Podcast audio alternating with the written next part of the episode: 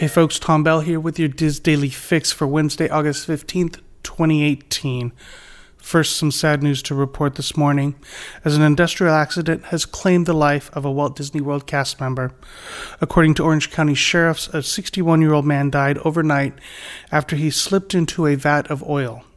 Deputies say that two workers were at the Reedy Creek Energy Facility up emptying oil and grease byproduct from a semi truck into the vat.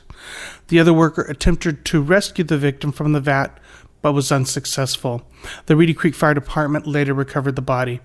The victim has not yet been identified, uh, but our thoughts are with the man's family and his fellow cast members. In other news, the My Disney Experience app was recently updated to feature capabilities from the Shop Disney Parks app. Uh, Walt Disney World uh, Walt Disney World Park goers now have the convenience of finding gifts and souvenirs in the same app that they use to plan their Disney day. Uh, guests can browse through items and learn where to find them in the parks or have them shipped home.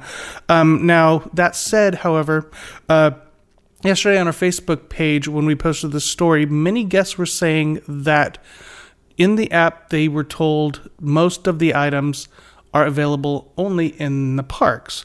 So be sure to keep that in mind. Now, while the My Disney Experience app has added the shopping capabilities, the Shop Disney Parks app continues to be offered. Finally, today, back in June, Chef Art Smith's Homecomin' be- uh, began offering their Rise and Shine brunch each Sunday. Well, yesterday on Twitter, the restaurant announced that the brunch has been expanded to Saturdays as well. Uh, starting this week, enjoy your brunch from 10 a.m. to 2 p.m. on both Saturday and Sunday. Reservations are now available. Today's featured article on the DIS comes from Spencer Wright with Mary Poppins.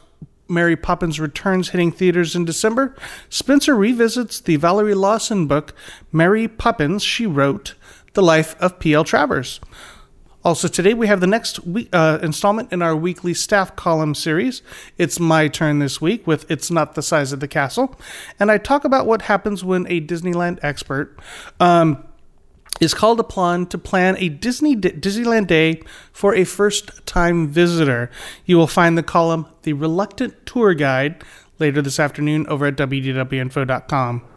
Trending on the Disboards today is a thread from a very frustrated Pouts, who woke up yesterday to book fast passes for an upcoming Walt Disney World vacation and was told that everything was already booked.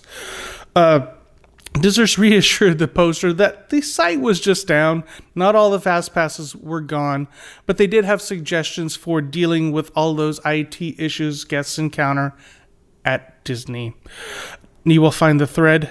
Um, to, today is my 60 day fast passes say all gone in the theme parks attractions and strategies forum over at disboards.com. Now, if you are heading into the parks tomorrow, it's going to be partly cloudy in Orlando, high of 91, low of 75. Sunny skies again in Anaheim, high of 87, low of 70.